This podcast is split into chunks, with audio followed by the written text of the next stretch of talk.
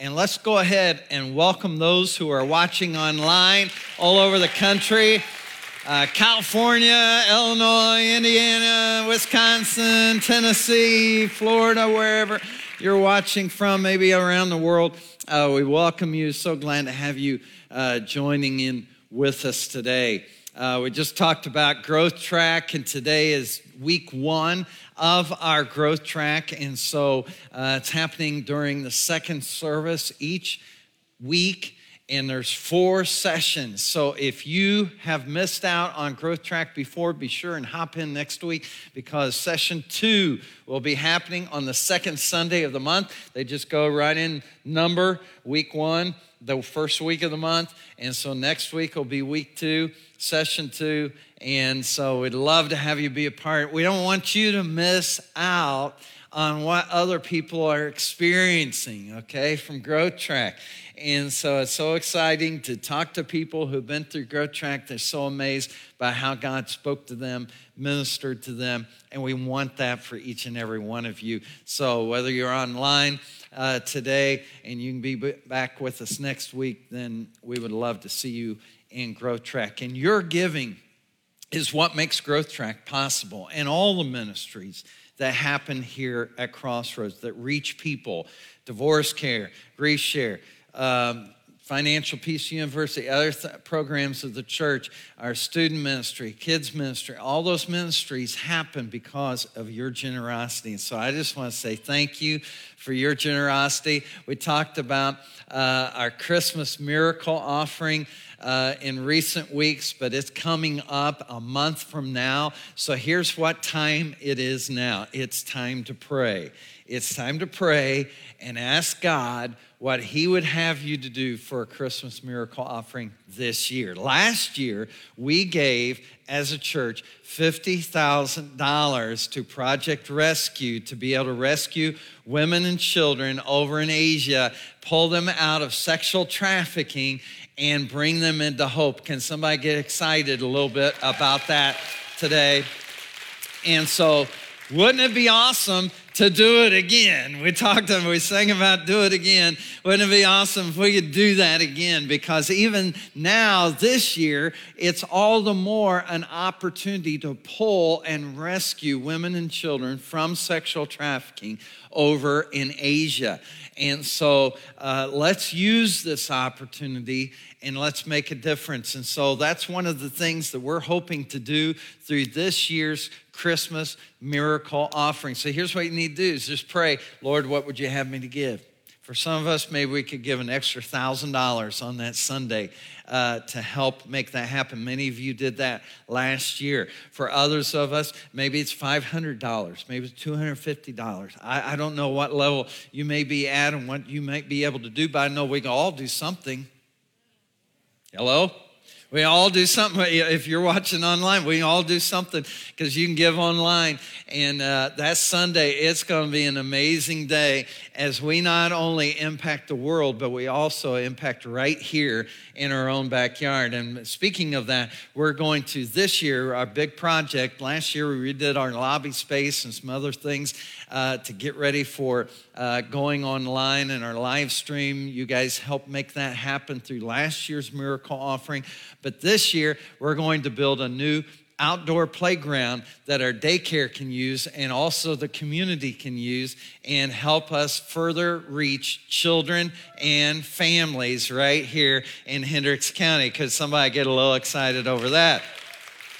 So, and, and, you're real excited if you're a daycare family, all right? Because your kid gets to get worn out now all the more before they come home to you, right?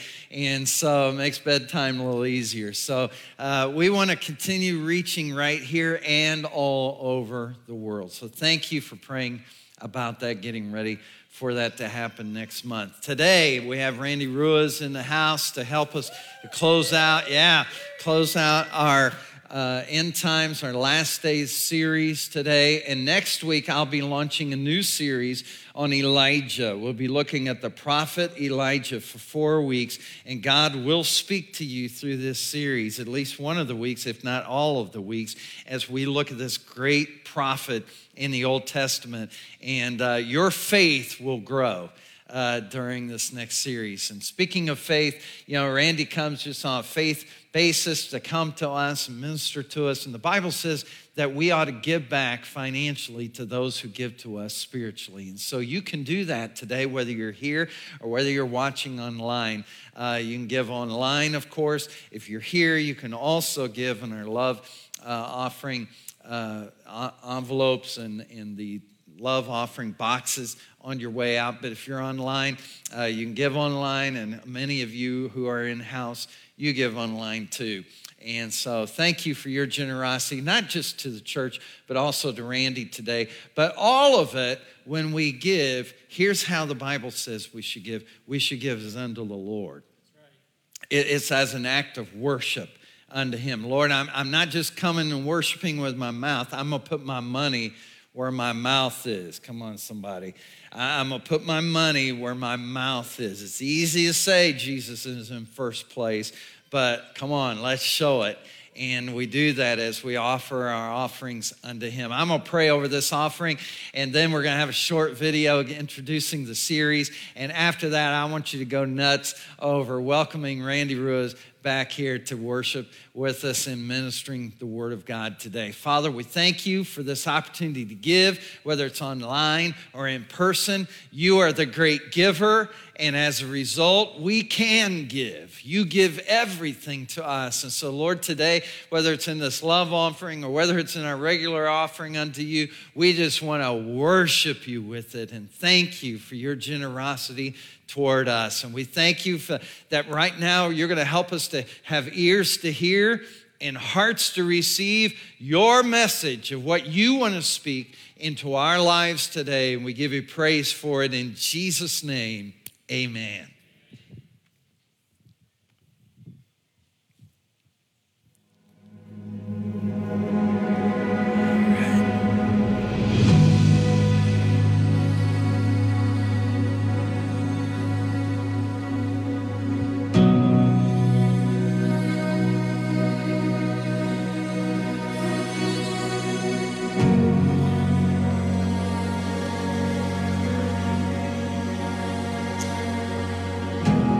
Morning, good morning, good morning. Yeah. Well, hello.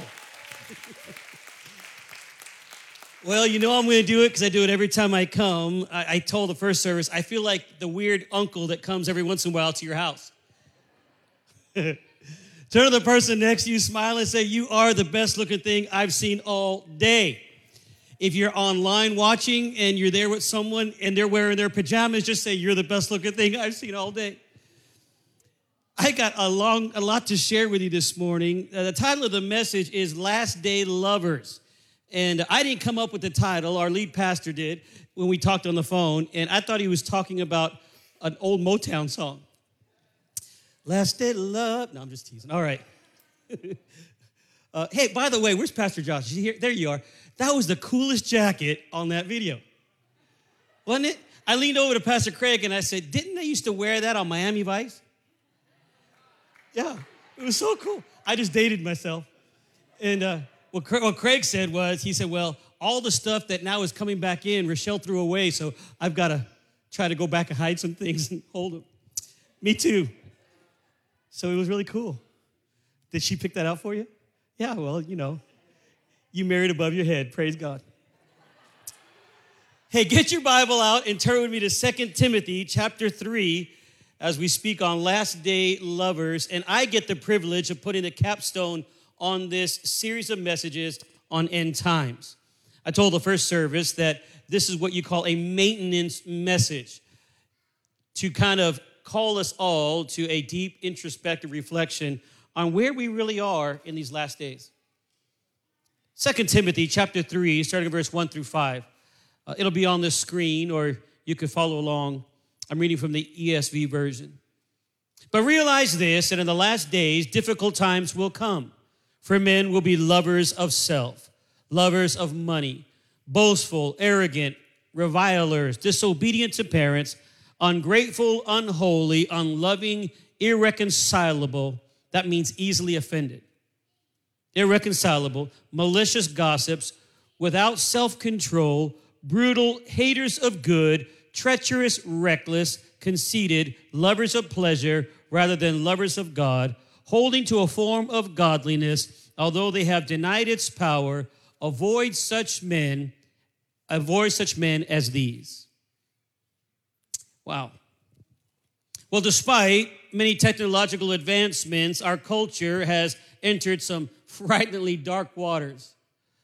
Listen to the headlines, you've all seen them the chaos of the unthinkable criminal activity that's happening in our streets, or the looting in our streets, the confusion of the gender roles, and the fear of COVID 19 or possibly another shutdown.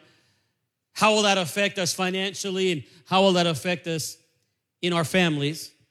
Because of the last shutdown, we have now a opioid abuse is rising along with spousal abuse and divorce and suicide.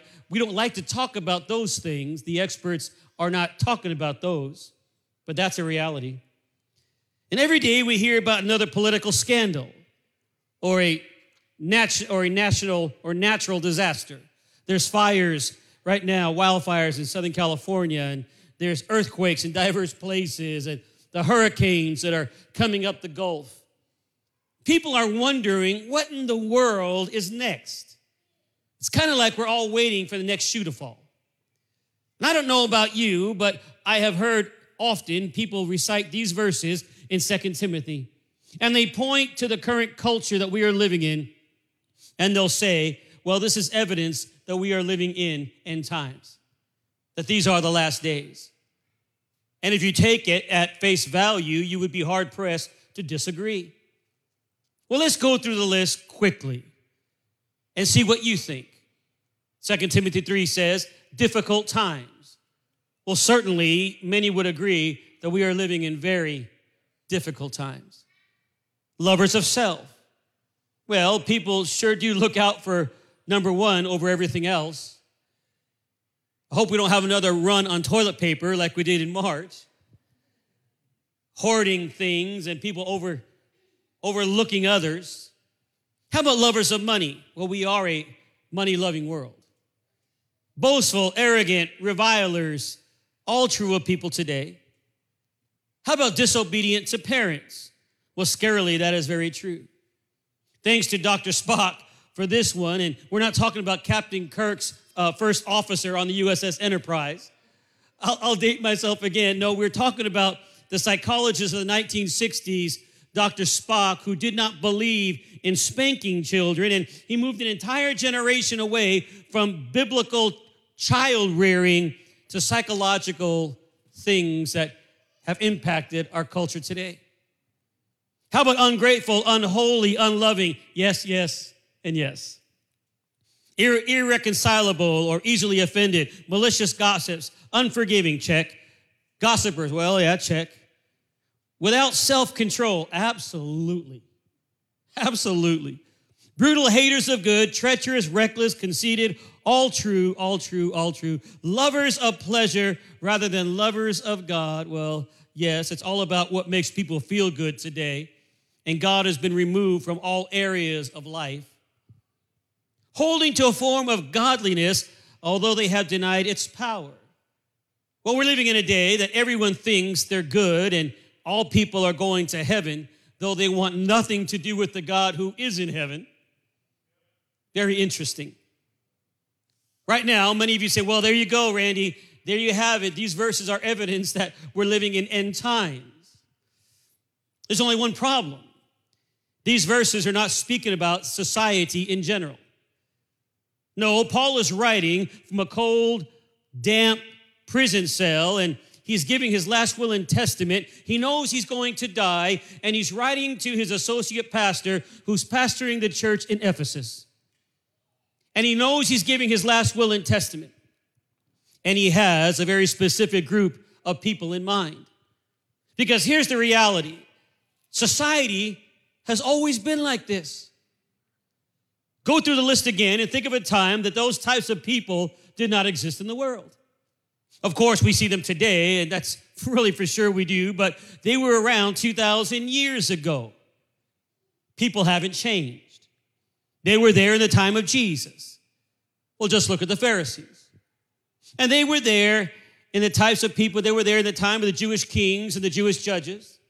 They were also there when Joseph was thrown into a pit and sold into slavery by his brothers to the Ishmaelites, the Ishmaelites being the descendant of Ishmael, who was the child of Abraham and his illicit love affair with Hagar, the Egyptian.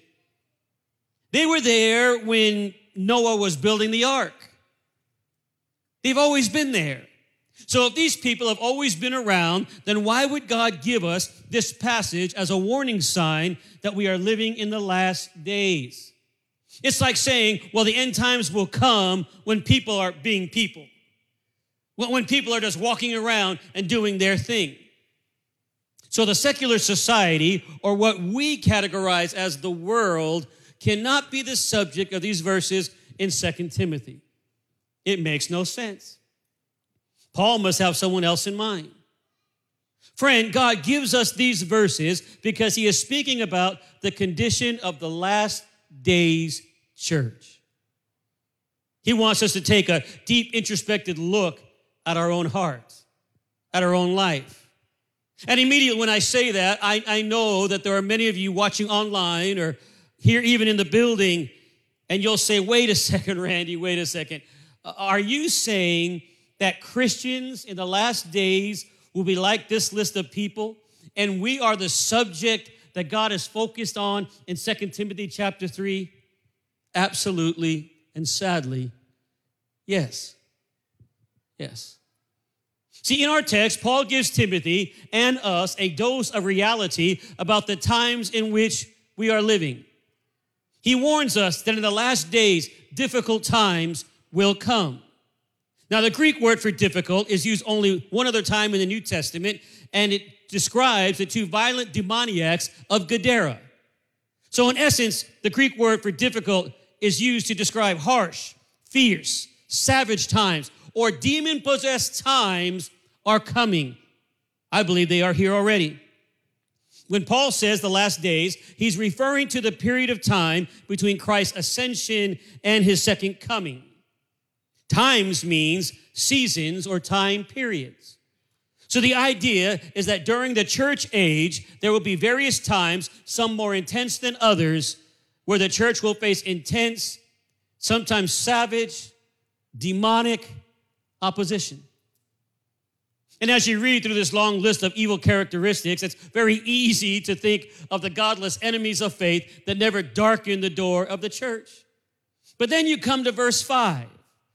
You see, verse 5 in my study blew my mind.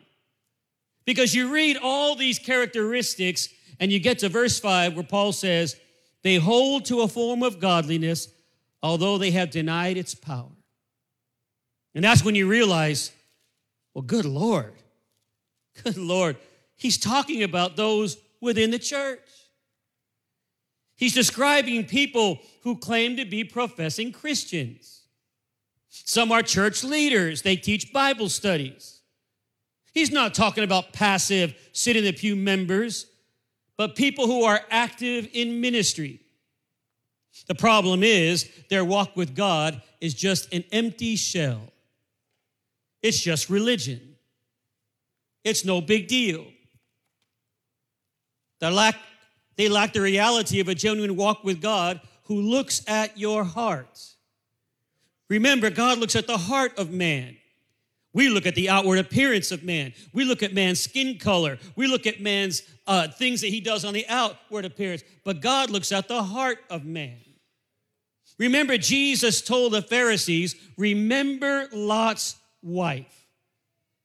He was reminding them that on the outside you look pious, you look religious, and Lot's wife did the same. But when she turned and looked back at Sodom and Gomorrah on the day that that city was being destroyed, he said, I had been looking, the reference is, I had been looking at her heart, and her heart was stone. So I just gave the world a view of what I've been seeing, and she was turned to a pillar of stone, and the Pharisees understood it.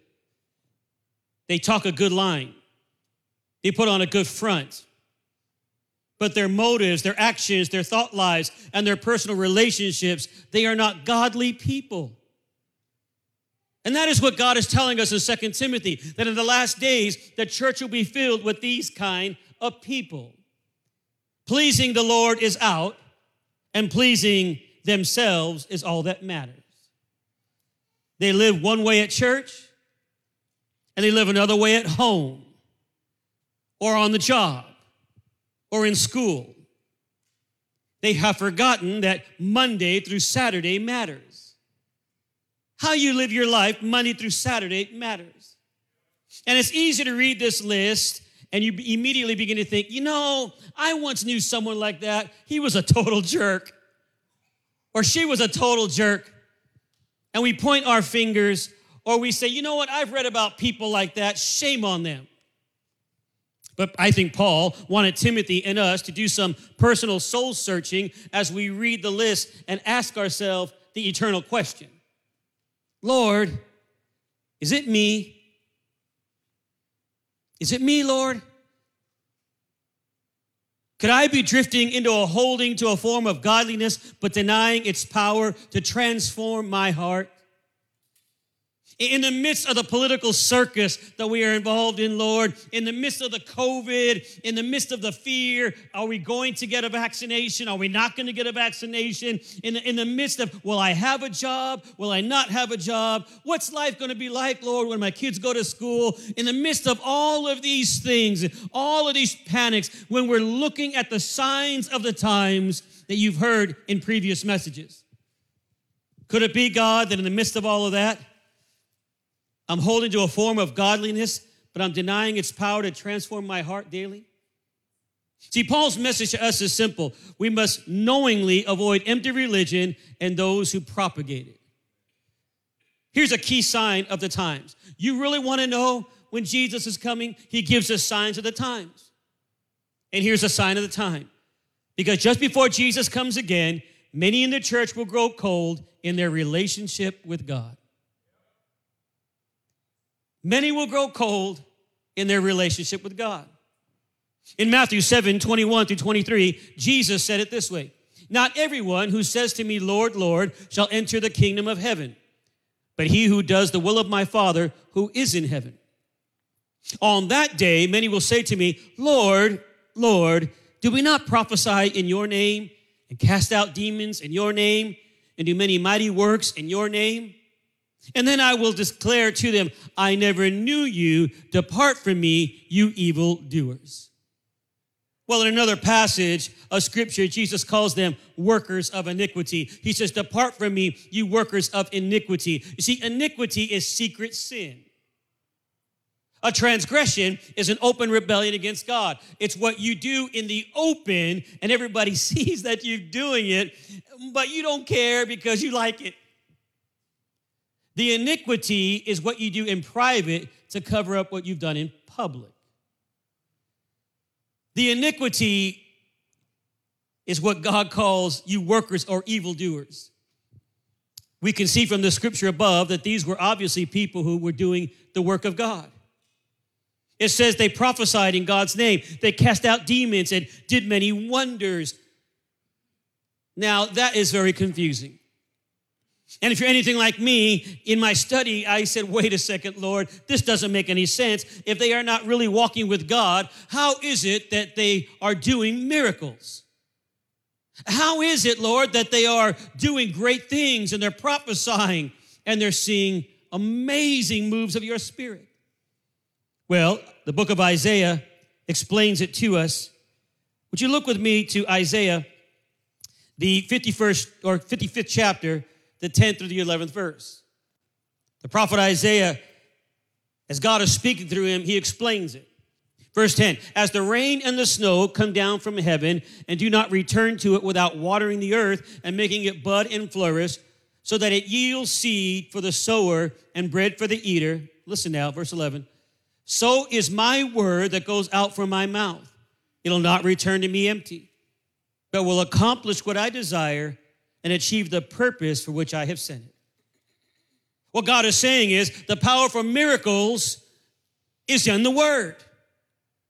The powerful for miracles is in God's written and spoke Word. When people speak out God's word, God's word will not return void. So, men and women who are religious and they simply are the vessel that God uses and God flows through. He will flow through them, and it's His word that will not return void. So, the power for miracles is in the preach word, the power to heal is in the word of God, and it will not return void. However, we know from scripture that entering God's kingdom is not just about being religious or even the works that people do, but by a personal relationship with Jesus Christ. Do you have in these last days a personal relationship with Jesus? As a result of that relationship throughout the history, the church has been known as sanctified. That, that's another Bible college word, sanctified. What it simply means is separated, set apart. And since we were separated out from the world, we did not look like the world, we should not sound like the world, and we should not act like the world. And this was why people were drawn to the church in the first place. She looked different from everybody else. There, there was something that caught their attention. Today, many claim to be Christians, and yet their actions or their things they support completely contradict what they say. Hear it again. There are so many that call that claim to be Christians, and yet their actions or their things they support contradict everything they say. This Tuesday, I'm going to ask that you vote not a personality, but a platform. A platform. Because someone may not fit into your personality, like Pastor Craig was saying, or you don't deem them as politically this or that. Would you please do some research and not vote personality, but vote platform? For the Bible says you will know them by their fruits. The fruit of the Spirit is love, joy, peace, patience, kindness, goodness, faithfulness, gentleness, and self control. People ask me all the time, Well, Randy, how can I know I'm growing in the Lord? You know, I've been walking with God for many years, so how can I know I'm really maturing and growing in the Lord? And I always smile and say, Well, guys, God gave us a list a measuring stick. Did he really? Yes. And we simply have to honestly, in our prayer closet, compare our lives to the list. Notice I said, honestly, in our prayer closet, this is something that is between you and God, and you don't have to go out there and broadcast it to the world what God is doing in your life and in your heart. Because we're not perfect people. And it's a daily walk with God. It's a daily cleansing with God. It's daily asking the Holy Spirit to use me and heal me. And you take this list that I gave you on the fruits of the Spirit love, joy, peace, patience, courteous, long suffering, gentleness, meekness, temperance, self control. And you go into your prayer closet and you ask the Holy Spirit, Are there any areas in my life that I'm lacking? And I wonder how many today, within the sound of my voice, can truly say they're walking in the fruit of the Spirit. Many today who claim to be Christians are calling good evil and evil good. And it's causing great confusion. These are the workers of iniquity Jesus spoke about. They have a form of godliness, but deny its power. And the Bible says they are always learning, but never able to come to the knowledge of truth. They always have this intellectual Christianity. That's going to be rampant in the last days church. Intellectual Christianity, where they have all this knowledge, but they are rejecting the truth. You say, well, Randy, what truth are they rejecting? The truth that we can go on claiming to be a Christian and live a double life. One way at work and one way at home, one way at church. Jesus says that only those who do the will of the Father, not just say it, will enter the kingdom of heaven. Let me give you another reality check. Your double life mocks God. Your double life mocks God. It also allows unbelievers to mock, ignore, or totally reject God's word because they see how we live. And how we live will directly affect how people feel about God and His written word. And they're watching. See, so no matter what your station in life is, Christian men and women who are not what they ought to be will give people a reason to blaspheme God's word. In essence, they're saying, well, you call yourself a Christian and yet you do this, this, and this. I, I've heard you say this, this, and this. Listen, friends, I told the first service, the world doesn't judge us by our theology, it judges us by our behavior. Oh, hear it again. The world does not judge us by our theology. Why, Randy? Because they don't know theology. They judge us by our behavior. I very seldom quote Bill Maher because he never has anything worth quoting.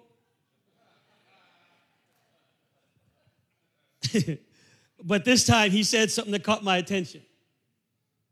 Bill Maher said, and I quote, Jesus as a philosopher is wonderful. There's no greater role model in my view than Jesus Christ. It's just a shame that most of the people who follow him and call themselves Christians act nothing like him. End quote. Wow. You say, well, why is that statement so heavy? Well, if unbelievers see that our lives are truly transformed, separate, and distinct from the world, they might conclude that Scripture is true, powerful, and life changing. And the credibility of the Christian gospel is inseparably linked to the integrity of the lives who proclaim it. And that's why it's so devastating when a well known pastor or Christian leader are caught in some gross sin or immorality? How do you think people react when they see Christian hypocrisy? The, the people on your job, if they see hypocrisy in your life, you living one way on the job and one way at church, how do you think they respond? Well, I'll tell you how they respond. When you walk away, they laugh, they ridicule. But they not only laugh and ridicule you, they laugh and ridicule God. You become an excuse that they can live how they want to live. Thus, short circuiting any opportunity we have to tell them about the power to transform their life. The impact of lives of men and women who call themselves Christian is vital, gang. It's vital to the credibility of the faith and the effectiveness of our personal witness and preaching. Because ultimately, what's at stake in the way we live our lives is the credibility of God's word. You are the only Bible they may ever read. And so they're watching. And when you live a godly life, you're making an emphasis on God's word. See, it makes serving God attractive. They look at you and they go, man, there's something different about them. It makes serving God attractive.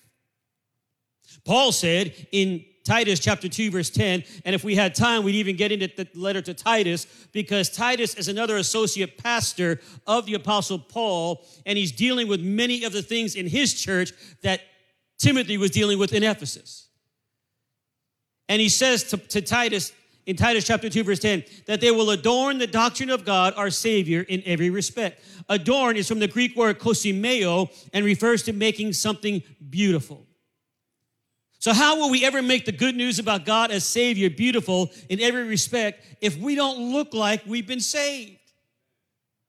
And I'm not talking about just dress alone, but in our character, in the way we treat people, in, in our actions, and how we serve our God. See, we live, when we live a life of obedience to God, that in itself will be a testimony against wrong. With this election coming, when those around us see us helping rather than exploiting, when those around us hear us talking with purity instead of profanity, and observe us speaking truthfully rather than deceitfully, our example will itself be a rebuke of selfishness, unwholesome talk, and falsehood. Listen, gang, simply refusing to participate in a dishonest business or social practice will sometimes be such a strong rebuke, it may cost you your job. It may cost you a friendship. It may cost you a relationship that is dear to you. Unfortunately, many Christians are barely able to keep their own spiritual and moral houses in order. And that's why it is imperative. That is why it is important that we learn what the biblical, what the Bible actually says is how to live. That's why it is imperative that you are involved in growth track. It is imperative that you surround yourself with people who understand what the Bible really says and what it teaches. Because making salvation attractive is our highest calling. See, when we make salvation beautiful, we make God attractive. To convince a man God can save him, I need to show him a man that God has saved. To convince a man that God can give hope, well, I need to show him a man with hope. To convince a man that God can give peace, joy, and love, I need to show him a man that's operating in godly peace, joy, and love. To convince a man that God can give him complete and total and utter satisfaction with the wife of his youth, then I need to show him a man that has got complete, complete satisfaction and total satisfaction with the wife of my youth. My wife and I will celebrate 32 years of marriage this November the 4th, this coming Wednesday. Yeah. And it's awesome. And I can honestly say I love her more today than I did when we were in our 20s when we got married. To show the world that I could be satisfied with Jesus, then I could show them a man that loves Jesus. See, when the world sees people who are holy, righteous, peaceful, joyful, and fulfilled, they see the evidence of God's transforming power.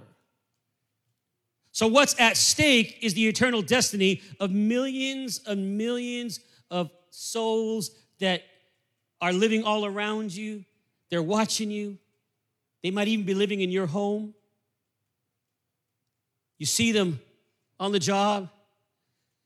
You guys are sitting on the front row, you're going to virtually sit next to them in college. Or some of you that are taking on campus classes, you'll, you'll sit next to them. And the mindset of this world is live for today. And when I hear that, my heart breaks because I say, hey, gang, there's a longer tomorrow. And it's coming soon. So, Christian, it's imperative that you ask the Holy Spirit right now to help empower you to be a Philippians 2:15 Christian. You say, "Okay, Randy, what's a Philippians 2:15 Christian?" Well, let's read it. Blameless and innocent, children of God, above reproach in the midst of a crooked and perverse generation, among whom you appear as lights in the world. That as this election is coming, Lord, would you help us be blameless and innocent children of God, above reproach in the, mind, in the midst of a crooked and perverse generation? When it comes to your dating and choosing a mate, Lord, that I would be a blameless and innocent child of God, above reproach in the midst of a crooked and perverse generation, in the way you conduct your business and pay your taxes. Lord, help me be blameless and innocent child of God above reproach in the midst of a crooked and perverse generation. Read the rest of it. Among whom you appear as lights in the world. Because in the last days, there will be a great falling away. And not to be repetitive, but I have a responsibility to tell you that one of the sure signs that we're living in the last days will be the condition of the church. Now, with that as our focus, let's go back to the passage in 2 Timothy 3 and review these aspects again, this time with an eye to the church rather than the world. Difficult times, lovers of self, lovers of money. You say, well, come on, Randy, Christians aren't that way. Oh, really? Scripture tells us we are to tithe. Hmm. Boasters, arrogant, revilers, just check out the social media of many Christians, especially in this political season. Disobedient to parents, scarily, most Christians raise their children using the wisdom of the world rather than the wisdom of the Bible. Ungrateful, unholy, unloving. To me, that's an oxymoron. Can you even be a Christian and be ungrateful, unholy, and unloving? Irreconcilable or easily offended, malicious, gossips. I've met many Christians who are unforgiving and gossips, easily offended. Without self control, ask a Christian to fast for a day.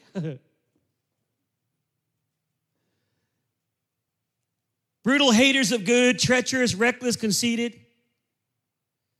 Most Christians hate the idea of discipline, humility, meekness, and sacrifice. Many are too proud. Lovers of pleasure rather than lovers of God. I ask myself, Lord, am I that way? Uh, or how many Christians would rather go and pray for an hour? Or would they rather go to a football game? I don't know. Holding to a form of godliness, although they have denied its power. Let me close with this.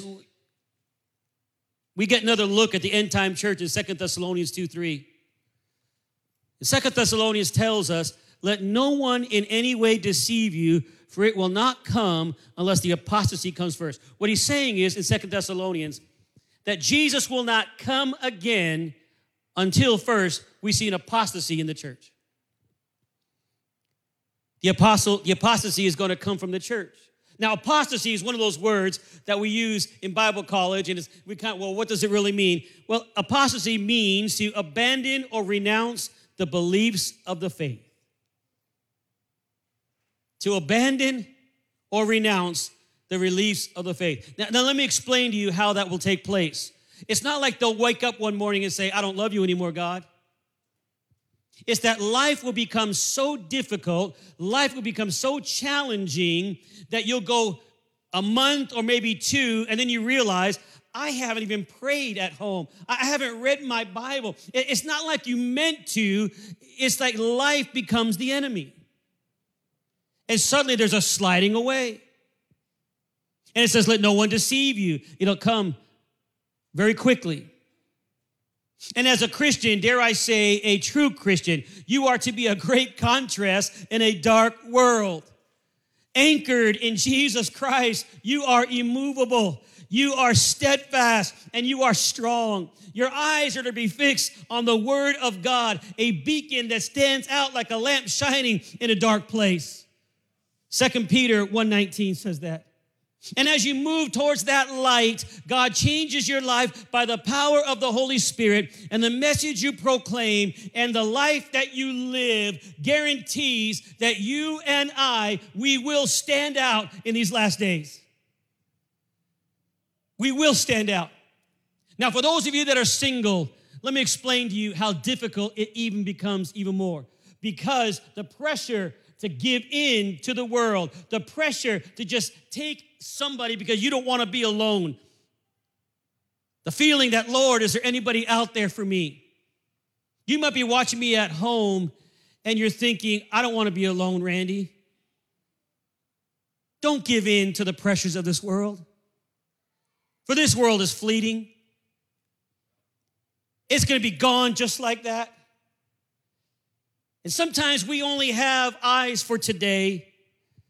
But, friend, the message you proclaim and the life you live guarantees you will stand out in this present culture. And God knows your needs, He knows your heart. And I don't know the time frame of when He'll bring somebody or when He won't, but I do know that He knows your heart and you need to trust Him. Are we in end times? Well, does the church look like 2 Timothy chapter 3? In some cases, yes. And it seems like we're moving even more towards that daily. The more important question is not are we living in end times, but what will you do with the times you are living in? Because these are your last days and mine. And what are we going to do about it? And if we're sitting here this morning and We say, well, Randy, the church proves that we're living in end times. Okay, so how will you conduct yourself from now on? Will you leave here today and reach out to a lost person to share the story of Jesus before it's too late? Will you repent and confess and decide to become obedient to the Word of God in all ways, not just in the ways that are easy for you? Oh, it's so easy, Pastor Josh, to be obedient in some areas. But will you take all of Him? And here's the truth whether we are in end times or not, Jesus has given us a playbook to live by. And he expects that we will follow it regardless of how soon he is coming or not. These are your last days and mine. And the reason he did not give us a time and date of his coming, you see, so many people ask me, why didn't God just tell us time and date when he's coming? Well, here's why because he wants you to live every day as if it was your last. If every Christian did these things, the church would look completely different. It would look more like the early church that we read about in the book of Acts. We might not be able to change the church in our day, in our time, but you could change yourself. You could change and have influence over those in your home and in your life. So let's live like biblical Christians, even as we watch for his soon return. I don't know when he's coming again. In fact, not even the angels of heaven know. Only the Father that is in heaven. But I do know that I want to live my life in a way that shows people Jesus' love, Jesus cares, and he's coming again. He's coming again. With every head up and every eye open as our musicians are coming, those of you that are watching me online, this is not the time to check out. I want you to ask yourself Am I a last day lover? Have I gotten so in love with a culture that I'm denying the power of God to change my life? Listen, I want you to really go through that list the fruits of the Spirit. I'm giving you a little insight into how I live my life when I go to study. Lord,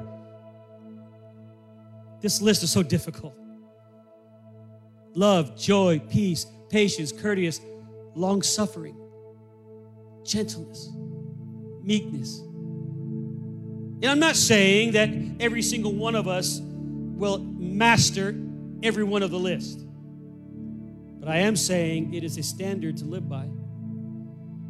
And only the power of the Holy Spirit can help us do it. Because I don't want to be a part of the apostate church. I, I don't want to miss heaven because I fell in love with the culture here. No, Lord. And I don't want to be a stumbling block to those around me that say, Aren't you a Christian? Then why do you? Holy Spirit, I'm asking you right now to flow across the live stream signal into the homes all across this nation and around this world. Jesus said, I must go, but I'll ask the Father to send another of the same kind who's the mirror image of me here on planet Earth.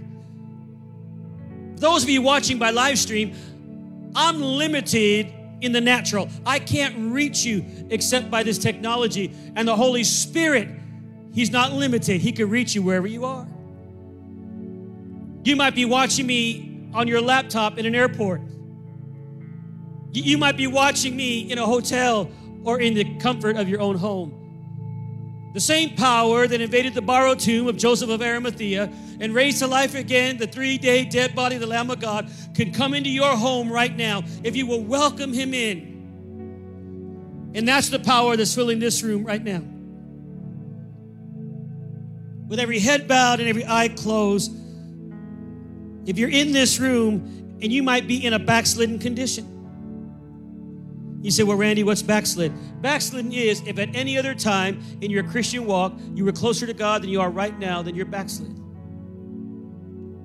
and you're looking at these lists and you're saying, wow, Lord, I, I don't want to deny the power of God to change me. The Bible says if you believe in your heart that Jesus Christ died on the cross and rose again on the third day, you shall be saved by a public confession of your faith. It's simply lifting your hand and saying, Lord, I need you. So if you're in this room or watching by home and you want to accept Christ as your Lord and Savior for the first time, or possibly rededicate your life to Christ, I'm going to count to three just so we can all respond together. And if you are at home, we do have a pastor that you can get involved with and, and you can get involved with that online discussion. Nick is out, Pastor Nick is waiting on you.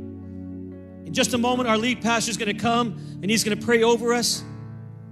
He's going to lead us in what we call the prayer of salvation and rededication. So, with every head bowed, every eye closed, Pastor Craig, would you please come? It's been my joy to be with you. I love you.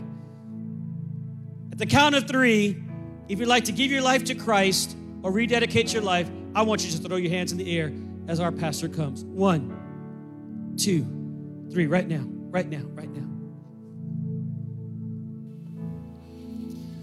Right, if you raise your hand in this room or online, you need to come to faith in Christ or rededicate yourself to faith in Christ. Will you pray this with me? As a matter of fact, let's all pray this prayer. Just say, Dear Heavenly Father, thank you for sending Jesus to die on that cross for me.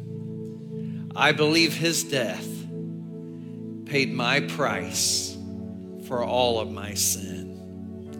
So I ask you to wash it all away. Make me new today. From this point forward, as much as I know how, I surrender my life to you. Thank you for coming in and accepting me as a child of God.